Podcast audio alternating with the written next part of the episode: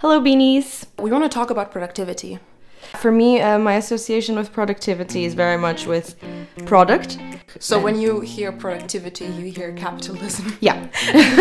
Neoliberalism, to be a, a bit more precise.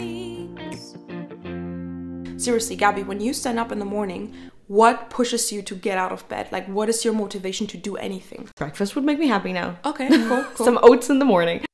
I, I, I don't understand the idea of not having a goal. I think you need that to exist. But do you think that that is something that is in you, inherently in yourself, or do you think that it is something that you learned?